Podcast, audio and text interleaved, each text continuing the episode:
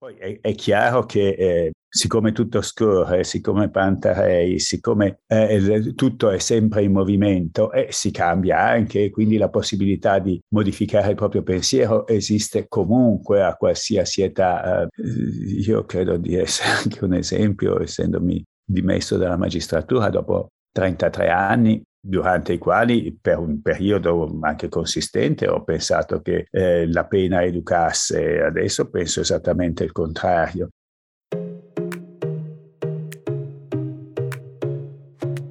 Ti diamo il benvenuto su Libera la passione di apprendere, il podcast di Schilla. In ogni puntata un ospite importante che attraverso la poesia e la sua storia ci racconterà il valore della passione e dell'apprendimento nel raggiungimento dei suoi obiettivi condotto da Silvia Camisasca. Buon ascolto. Bentrovate amiche ed amici di Skill ad un nuovo incontro con la poesia e un graditissimo ospite con cui cercheremo di liberare la passione di apprendere, così come da nostro format. La poesia scelta. L'infinito di Giacomo Taldegardo Francesco Salesio Saverio Pietro Leopardi. Recanati, 29 giugno 1798, Napoli, 14 giugno 1837. Poeta, filosofo, scrittore e filologo. Sempre caro mi fu quest'ermo colle e questa siepe che da tanta parte dell'ultimo orizzonte il guardo esclude, ma sedendo e mirando interminati spazi di là da quella, i sovrumani silenzi e profondissima quiete, io nel pensier mi fingo, ove per poco il corno si spaura, e come il vento odo stormir tra queste piante, io quello infinito silenzio questa voce vo comparando, e mi sovvien l'eterno, e le morti stagioni, e la presente viva e suon di lei. Così, tra questa immensità, s'annega il pensier mio, e naufragar me dolce in questo mare. La lirica appartiene alla serie di scritti pubblicati nel 1826 sotto il titolo di Idili ed appartiene alla fase della prima giovinezza del poeta, quella trascorsa a Recanati. Il protagonista della puntata di oggi mi diceva che le sue passioni giovanili erano state proprio legate alle liriche di questo straordinario poeta marchigiano, ma ritiene tuttora le operette morali un libercolo di grande attualità sui costumi del nostro popolo, anche se ama e ha amato anche la poesia moltissimo di Ugo Foscolo. È con noi ai microfoni di Schilla Gerardo Colombo. Grazie Gerardo per essere qui con noi e a confrontarti su qualche riflessione. Grazie. Grazie tante a voi per l'invito. Eccoci qua. Dunque, eh, due parole di biografia per quanto riguarda Gerardo Colombo, anche se è un personaggio ovviamente molto celebre e noto a tutti noi. Dunque, già magistrato, giurista, saggista e scrittore, ha condotto inchieste molto celebri, appartenenti alla storia degli ultimi 50 anni del, del nostro paese. È nato a Briosco il 23 giugno del 46, figlio di un medico, primogenito di quattro figli tutti maschi, maturità classica, quindi si iscrive all'Università Cattolica del Sacro Cuore, dove si laurea in giurisprudenza nel 1969. Nel 74 entra in magistratura e segue alcune delle vicende più controverse del nostro paese, come vi dicevo prima. Dall'89 al 92 consulente per la Commissione parlamentare d'inchiesta sul terrorismo in Italia e poi per quella d'inchiesta sulla mafia e come pubblico ministero alla Procura della Repubblica di Milano contribuisce in maniera fondamentale in un ruolo di primo piano alle indagini e processi nell'ambito dell'operazione Mani Pulite. Poi viene nominato nel 2005 consigliere presso la Corte di Cassazione. A metà febbraio del 2007, in casuale coincidenza dello scadere del quindicesimo anno dall'inizio proprio dell'inchiesta Mani Pulite, che lo aveva reso particolarmente celebre, si dimette dalla magistratura con ben 14 anni di anticipo sulla scadenza naturale di allora, i magistrati andavano in pensione a 75 anni. Da qui ha intensificato l'attività in cui già era impegnato e che probabilmente ha sempre vissuto come veramente missione sociale. Girare per le scuole, parlare ai ragazzi di senso civico, legalità, giustizia, convinto che per osservare le regole bisogna innanzitutto conoscerle e condividerle. Ha incontrato migliaia di studenti in tutta Italia e per questo suo impegno ha ricevuto il Premio Nazionale Cultura della Pace nel 2008. Nel 2009 viene nominato presidente della casa editrice Garzanti Libri e poi l'anno successivo fonda insieme ad alcuni amici l'associazione Sulle Regole, che opera gratuitamente nel settore dell'educazione, alla legalità, alla diffusione della conoscenza della nostra Costituzione, opera con il volontariato nelle carceri e nella formazione degli insegnanti. È presidente dell'ente pubblico della Cassa delle Ammende, che fa capo al Ministero della Giustizia, ed è testimonial dell'associazione Ancora Onlus per la cura e il sollievo dei malati e delle loro famiglie. Nel 2016 riceve il premio Passaggi assegnato da Passaggi Festival a personalità che si sono distinte nell'ambito della saggistica o pestatura morale. Nel 2020 entra a far parte della commissione d'inchiesta del Comune di Milano sulle morti sospette nel più albergo Trivulzio legate all'emergenza del coronavirus ed è tra i fondatori, oggi è presidente onorario della ONG Rex People Save People, che ha condotto lo scorso anno ben due missioni nelle acque del Mediterraneo, portando in salvo, per ta- pensate un po', centinaia di migranti un impegno davvero straordinario. E quando gli ho chiesto cosa l'ha spinto a buttarsi in questo progetto, la risposta è stata molto semplice. Basta chiedersi se fossi io a trovarmi in mezzo al mare, non vorrei forse che qualcuno mi soccorresse. Da piccolo era affascinato dalla figura di Giuseppe Garibaldi eh, negli anni del dopoguerra, in cui andava per la maggiore, diciamo, nei programmi scolastici l'epopea fascista e l'epica, l'epica romana. In realtà eh, Giuseppe Garibaldi, l'eroe dei due mondi, era anche, diciamo, in qualche modo, aveva una macchia di progressista. Cosa voleva fare da grande? Probabilmente ispirato dal padre medico qualcosa di utile, che curasse i mali di una comunità. E in effetti in questa chiave intraprese la carriera di giudice penale come strumento educativo alla trasgressione c'era appunto la concezione della pena. Da allora le posizioni di Gerardo Colombo sono cambiate, hanno subito una revisione nel corso dei tempi. È convinto che il castigo, la punizione, non serve affatto né a prevenire i reati né ad evitare recidive. Peraltro mi ricorda che nel caso di reati di natura penale è molto dif- difficile applicare pene con la stessa efficacia a tutti e in effetti la legge non è uguale per tutti, ma giustamente mi ha ricordato deve garantire a tutti le stesse possibilità. A proposito degli errori che tutti noi commettiamo in quanto esseri umani, sottolinea che in lui è fortissimo la componente del dubbio. Occorre sempre dubitare. Mi ricorda che la fase più importante della formazione, dell'apprendimento, è proprio quella legata ai primi tre anni di vita. Tre anni in cui contribuiscono diversi elementi. Lui me ne individua tre, quello genetico, educativo e quello ambientale. Il pensiero è in continua evoluzione, in continuo mutamento. Nel suo caso dice che sono stati fondamentali attorno ai 25 anni e ai 50 anni due passaggi importanti nell'individuare i maestri o i mentori che, a cui possiamo affidarci. Dici che è bene andarci con le pinze perché non bisogna identificare dei maestri a priori, Diciamo, scegliere in qualche modo significherebbe già limitare la prospettiva, si rischierebbero dei pregiudizi. Occorre invece aprirsi veramente a tutti i punti di vista, sviluppare la massima capacità critica il che aiuta a gestire la propria libertà e mi sottolinea che uno degli aspetti più problematici della società di oggi è forse proprio quella della gestione della libertà perché spesso viene confusa con l'onnipotenza e dice di avere un sogno nel cassetto che è quello di conoscere tutte le lingue del mondo, un bellissimo sogno perché in realtà consente agli uomini di comprendersi, di capirsi e eh, pensiamo anche in, questa, in questo momento di attualità che forse vedremo un domani con gli occhi della storia quanto sia importante comprendersi e capirsi anche tra parti opposte.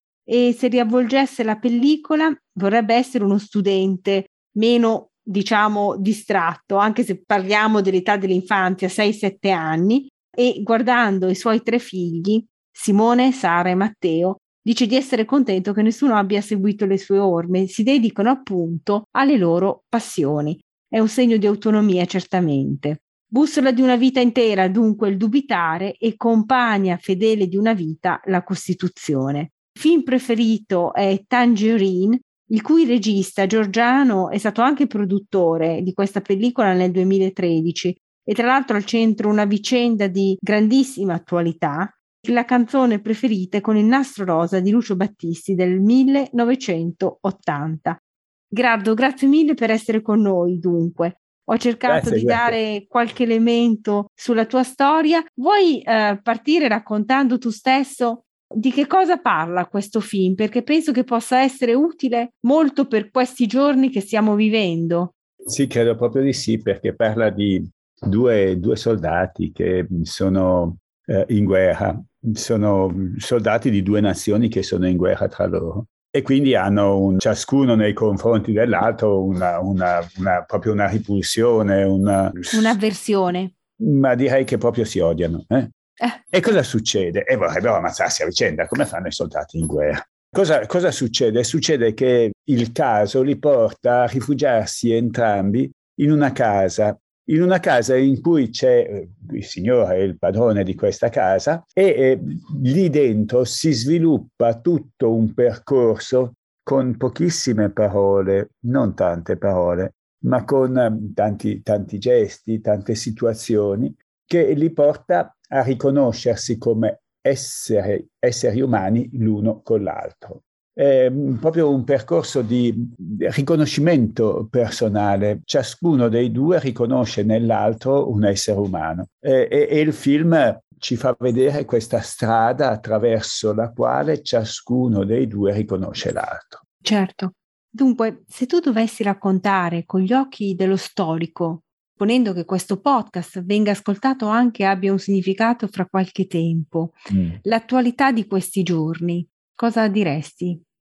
che siamo messi proprio male come, come, come umanità nel, nel complesso, eh. ma siamo messi male non soltanto adesso, giorni in cui eh, si sta svolgendo una guerra, siamo messi male un pochino da sempre, di guerre ce ne sono tante in giro per il mondo, questa è più vicina a noi e quindi la sentiamo di più. Eh, ma oltre ad essere più vicina a noi è molto più seguita perché ce ne sono, eh, ce ne sono state di guerre vicino a noi è più seguita dagli organi di informazione, ne sappiamo di più e quindi ci sentiamo più coinvolti. Ci sono questi richiami no, alle armi nucleari che fanno pensare a come sì, siamo attaccati, appesi a un filo. Si sta come d'autunno sugli alberi le foglie. Le foglie. Noi non riusciamo, facciamo questa grandissima fatica a riconoscerci come esseri umani. Con una serie di incapacità, a mio parere, che si manifestano anche ora perché c'è la guerra, ma ci sono tante altre situazioni in cui le persone sono costrette a vivere e difficilmente, da cui difficilmente riescono a liberarsi, riescono ad emanciparsi. Tante persone muoiono nel Mediterraneo, nel Mediterraneo ogni anno per cercare di... di eh, Soltanto di sopravvivere, a, a una strada di vita. Eh certo, per riuscire a sfuggire a delle situazioni intollerabili. E, e noi eh, non siamo eh, no, non riusciamo a riconoscere, in tanti non si riesce a riconoscere queste persone come se non fossero parte, tanto quanto noi, del genere umano. E quindi le respingiamo e quindi consentiamo che siano tenute nei lager libici della cui eh, natura eh, noi conosciamo praticamente tutto perché esiste una documentazione certo, immensa. Ampia, che, ampia, veramente, infatti, sì. Allora siamo proprio messi male, siamo messi male e siamo messi male. Perché secondo te questo avviene? Cioè l'essere umano, e questo parlo anche ovviamente al magistrato, perché il senso della giustizia e della legge non viene mai meno. Allora, perché c'è questa indifferenza di fondo che per certi versi è persino peggio della cattiveria, c'è questa difficoltà a riconoscere l'altro come meritevole di stesse condizioni di vita almeno pari alle nostre, insomma. Ma qui non è tanto indifferenza, eh, perché qui non è indifferenza, ci sono sì tante persone indifferenti, ma ci sono anche tante persone che invece sono intolleranti che è diverso certo, dall'essere che è molto peggio, certo, eh. certo. Ma io stavo rileggendo adesso, per motivi miei, un paio di capitoli di, dei fratelli Karamazov di Sì. Fyodor Dostoevsky, che sono Ribellione e il Grande Inquisitore. E io oh, suggerirei eh, di, di- di rileggerli, non sono molto lunghi, tra tutto saranno una, una quarantina di pagine, forse neanche. E possono essere letti tranquillamente, anche eh, indipendentemente dal conoscere tutto il romanzo, eh, Il possono romanzo, essere sì. guardati autonomamente. Eh, secondo me Dostoevsky molto bene conosce l'essere umano e, e molto bene ne fotografa i limiti, i difetti, insomma eh, noi siamo molto imperfetti, non siamo capaci di uscire dal nostro egoismo che comprende anche le nostre paure e quindi non siamo capaci, io direi proprio di metterci nella posizione, nella situazione degli altri, di vedere con gli occhi degli altri. Facciamo fatica, avremmo bisogno di essere aiutati a guardare il mondo e a guardare anche noi stessi con gli occhi degli altri, però la nostra tradizione culturale, sparsa un pochino dappertutto a mio parere, ci gioca contro. Noi adulti facciamo molto poco perché i ragazzi riescano ad entrare in questa prospettiva diversa, ma perché non ce l'abbiamo noi. Non ce l'abbiamo noi, è molto difficile trasmettere qualcosa che non, non Che si ha. non sa, infatti, Non infatti. si ha. Secondo te cosa potrebbe, diciamo, aiutare un po' noi stessi e quindi i ragazzi, ma prima di tutto noi stessi, ad uscire da questa prospettiva? E o ad bisogna- allargare almeno un po' la prospettiva? Bisogna, bisogna, secondo me, bisogna, bisogna proprio farsi tante domande. Bisogna, è necessario che noi dubitiamo. Eh, noi siamo alla ricerca perenne di Certezze. immutabili, eh, ma soltanto che le certezze immutabili eh, non, non hanno a che fare con la realtà, tutto cambia. Tutto cambia e Tanta questo l'abbiamo visto tra l'altro anche recentemente con la pandemia. Le risposte non arrivano tutto subito quando pretendiamo noi. Purtroppo il, il mondo va diversamente, purtroppo per fortuna, rispetto a quello che sono i nostri tempi. Ma non è tanto, nostre- chiedo scusa, eh, ma non è tanto quello che il mondo va diversamente. Certo, il mondo va diversamente, però noi dovremmo vederci noi, dovremmo riuscire a comprendere quanto siamo fragili, quanto, quanto ciascuno di noi no, è fragile, quanto il, il potere non possa compensare la nostra faci- fragilità, insomma, bene o male, anzi, senza neanche dire bene o male, in ogni caso noi siamo temporanei, eh, ciascuno di noi è finito, è finito e, e ciascuno di noi è pieno di limiti, è pieno di eh, incapacità, oltre che essere anche capace di tante cose. Ecco, io credo che eh, sia necessario uscire dalla logica del punto di gravità permanente, no? Eh, uscire da questa logica qui mi riferisco a, a, a, Battiato, cerco un punto di gravità permanente che non mi faccia mai cambiare idea sulle cose e sulla e gente. sulla gente. Ecco, invece è esattamente il contrario, perché tutto è in movimento, tutto si muove, tutto cambia, ma cambiamo noi in un modo incredibile. Io ho 75 anni, se mi guardo indietro, caspita che dif- differenza rispetto a quando di anni ne avevo 45 e rispetto a quando ne avevo 15, no? Ecco, noi facciamo fatica a vedere che tutto scorre e che quindi ci troviamo il Pantareie di Eraclito diverse. vale sempre. Esattamente, tutto scorre. Dunque, diciamo che esiste, passando un pochino al livello di quanto si, pa- si impara a scuola, uno scollamento evidente, diciamo, tra quanto si studia sui libri, al liceo, all'università soprattutto, e la realtà. Diciamo che fare i conti poi con la realtà, trovarsi a decidere del, del futuro di una persona è diversa e molte certezze, come dicevamo prima, come dicevi tu, si scretrano. Secondo te cosa consiglieresti agli insegnanti per aiutarli a colmare il divario tra la teoria e la consapevolezza del maggior coinvolgimento nella vita reale rispetto ai casi storia, ai case history che si studiano a livello accademico. Penso a una facoltà come appunto giurisprudenza. Trovarsi poi a decidere della sorte di una persona non è la stessa cosa che leggere del caso di un processo sui libri, ad esempio. Vabbè, quello senz'altro, però io comincerei da molto prima rispetto all'università, perché l'università alla fin fine si è già abbastanza formati. Poi è, è chiaro che eh, siccome tutto scorre, siccome Pantarei, siccome eh, tutto è sempre in movimento, eh, si cambia anche, quindi la possibilità di modificare il proprio pensiero esiste comunque a qualsiasi età. Eh, io credo di essere anche un esempio, essendomi dimesso dalla magistratura dopo 33 anni, durante i quali per un periodo anche consistente ho pensato che eh, la pena educasse, adesso penso esattamente il contrario. Bisogna fin dall'inizio dell'educazione, secondo me, in primo luogo essere coerenti. Essere coerenti vuol dire fare quello che si dice e dire quello che si fa. Invece, ecco perché secondo... coerenza non è avere sempre la stessa idea.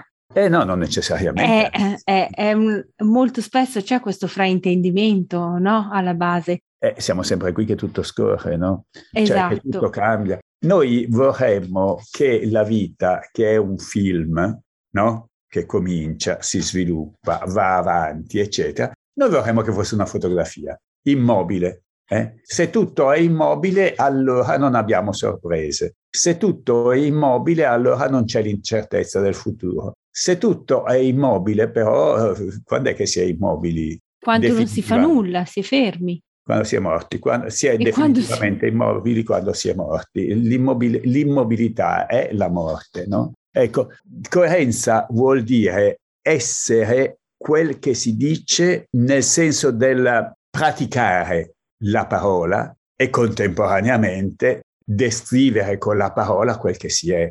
Se vuoi possiamo fare degli esempi anche banali, non si può dire non fumare intanto che si fuma, non si può dire spegnete il cellulare intanto che lo si tiene acceso, eh, non si può dire ti faccio una nota perché sei arrivato in ritardo il giorno dopo, arrivare in ritardo e dire scusate ragazzi c'era traffico, no? E queste cose succedono, ma anche inconsapevolmente, no, non tutti, eh, però spesso succede. Sono diffuse. Scuola, succede in famiglia, ma queste robe eh, che secondo me eh, sono, sono eh, anche di una illogicità lampante che tuttavia eh, noi non, non, non riusciamo a cogliere. Ah, ho visto che hai dato uno schiaffo al tuo compagno, adesso ti do uno schiaffo così impari a non dare gli schiaffi. È una eh, contraddizione sì. di termini. Eh, esattamente, esattamente. Certo, certo.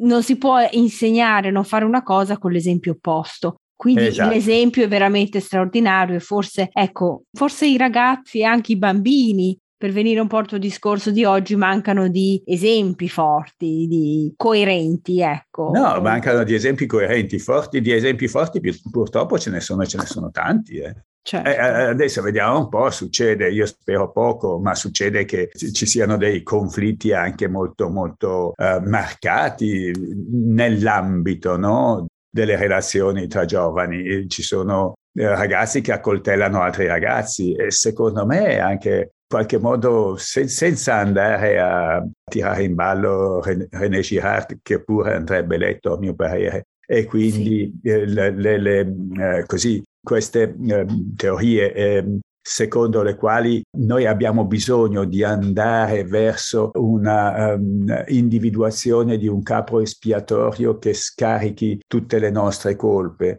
attraverso un, un, un, un, percorso che è un percorso comunque di uh, attribuzione del male agli altri, eh? certo. senza andare a pensare a questo. Però eh, proprio eh, la simbologia di questi tempi è tutta una simbologia di violenza, è un richiamo costante, diciamo. Eh, eh sì, cioè, se, se, guardiamo, se, guardiamo, i social, se guardiamo uh, i media, eh, eh, direi che la norma, nel senso proprio della regola applicata, è quella che ci si, ci si diventa un valore odiare, ecco, diventa un valore odiare, diventa una necessità avere un, un nemico e un valore odiare. Possiamo guardare tante serie televisive in cui c'è il poliziotto che, che spara e che ammazza la gente, no? Cioè, sì. dove eh, l'obiettività del male eh, varia a seconda di chi lo fa. Certo. E questo secondo me è molto pericoloso, no?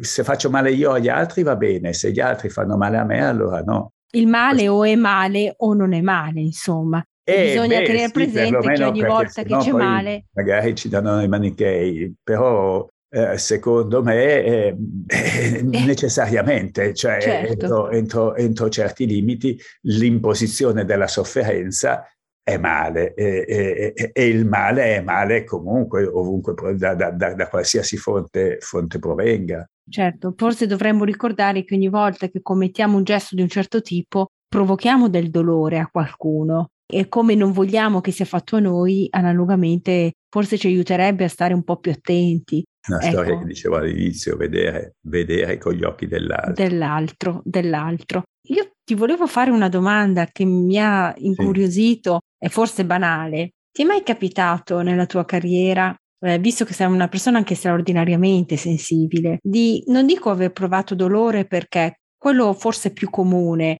di fronte alla, ad una condanna inevitabile di una persona comunque colpevole ai sensi di una legge, di un reato, ma quasi a condividerne le ragioni, comprenderlo in quanto uomo. Allora, qui secondo me si possono fare delle distinzioni e delle distinzioni anche entro certi limiti precisi. Eh, magari eh, riuscire a comprendere tutto diventa difficile e soprattutto il processo penale non è eh, indirizzato alla comprensione dei gesti e quindi certo. è, è, difficile, è particolarmente sì. difficile riuscire, riuscire a farlo. Primo. Secondo, invece questa applicazione della sofferenza nei confronti di chiunque. Eh, io mi ricordo che eh, io i, i, primi tre anni della mia attività di giudice li ho passati un, facendo il giudice in un dibattimento penale, e cioè dove si eh, condannano e si assolvono le persone. In una sezione, la settima sezione del Tribunale di Milano, che aveva eh, la, la, la specializzazione in quel periodo nei sequestri di persone a scopo di estorsione e rapimenti no? per ottenere sì. il riscatto e ce n'erano tanti e quindi succedeva ma quasi con eh, regolarità che almeno un giorno sì, un giorno no, forse tutti i giorni, eh, si trattasse di infliggere delle pene che andavano anche oltre i 20 anni e per me era una sofferenza grossa quella, indipendentemente dal fatto di comprendere o non comprendere. Secondo me togliere la libertà per dei periodi così lunghi, cioè non secondo me, io sentivo, io mi sentivo veramente mi sentivo male a infliggere delle pene così pesanti. Questo me ne ricordo, sono passati, saranno passati 40 anni abbondanti, anche di più. Però era una sofferenza, insomma. Eh beh, certo, indubbiamente. Certo. Eh, Gerardo, un'ultima cosa, eh, sì. perché è importante avere fiducia, nonostante le, la difficoltà che possa avere il mondo della magistratura, nella giustizia sempre e comunque? Allora, per i cittadini. Facciamo, sì, facciamo una premessa che bisogna fidarsi, è, è importante, è necessario fidarsi eh, di chi può essere destinatario della nostra fiducia, perché se noi ci fidiamo di un, tru- di un truffatore, il truffatore ci, ci truffa. Certo. No? Allora,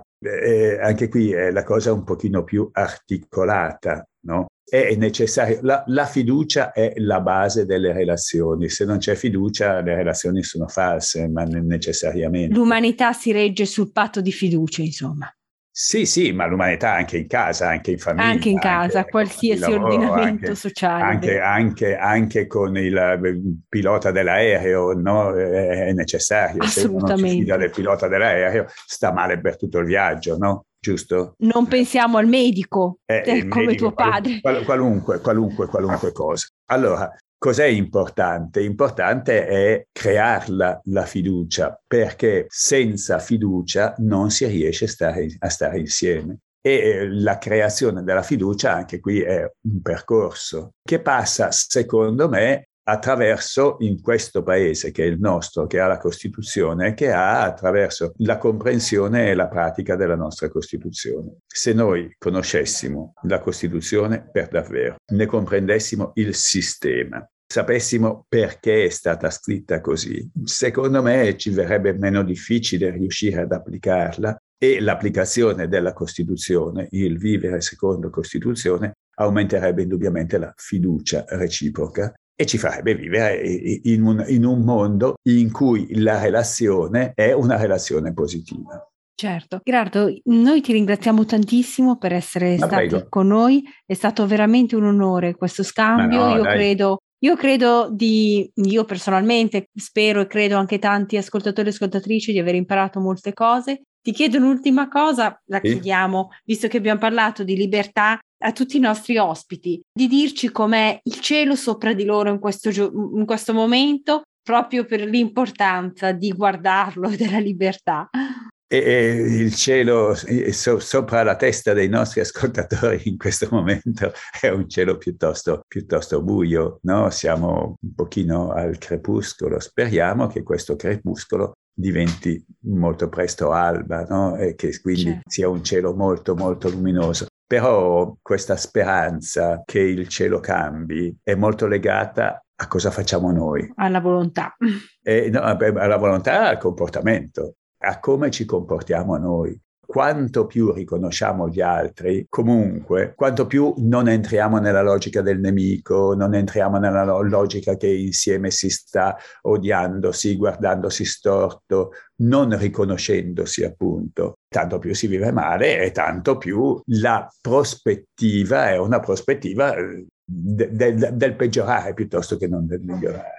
Certo, cioè, dunque, sperando veramente che possiamo tutti avere uno scatto un po' di coscienza e portare, avvicinarci a questa alba, io veramente ringrazio uh, dottor Gerardo Colombo per essere stato con noi ai microfoni di Schilla, per averci dato un po' del suo tempo e aver condiviso riflessioni veramente importanti. Grazie Gerardo per essere stato con noi, grazie di cuore. Ma grazie a voi tutti per grazie. aver ascoltato, per essere stati in relazione. Buona grazie, giornata. Grazie mille, buona giornata. Io auguro buona giornata anche a tutti gli amici e le amiche che ci hanno ascoltato e ci diamo appuntamento al prossimo ciclo di incontri con la poesia. Grazie e buona giornata.